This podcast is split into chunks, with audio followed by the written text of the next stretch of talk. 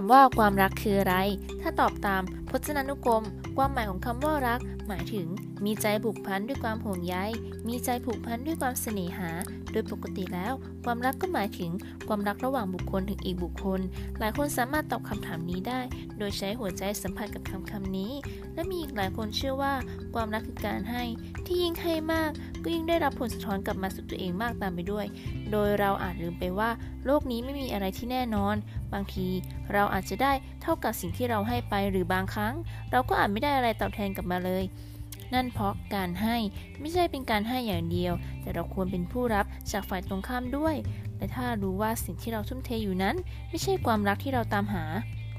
การปล่อยมือการปล่อยวางและเดินจากกันก็อาจเป็นทางเลือกที่ดีที่สุดและยังเป็นการเปิดโอกาสให้ตัวเราเองได้ค้นหาความหมายของคำว่ารักที่แท้จริงต่อไปสำหรับดีเจนะคะคิดว่าความรักก็คือความสุขค่ะ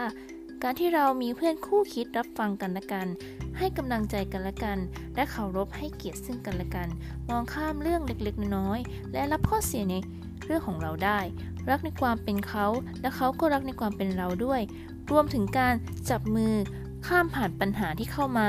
ด้วยกันรักไม่ใช่แค่คำพูดนะคะแต่เป็นเรื่องของการแสดงออกค่ะถ้าคบกับใครแล้ว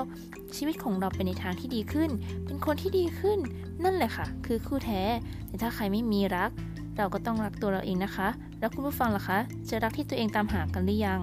สำหรับดีเจยังไม่เจอเลยค่ะก็ค้นหากันต่อไปคงมีสักวันสักคนที่เป็นของเรานะคะ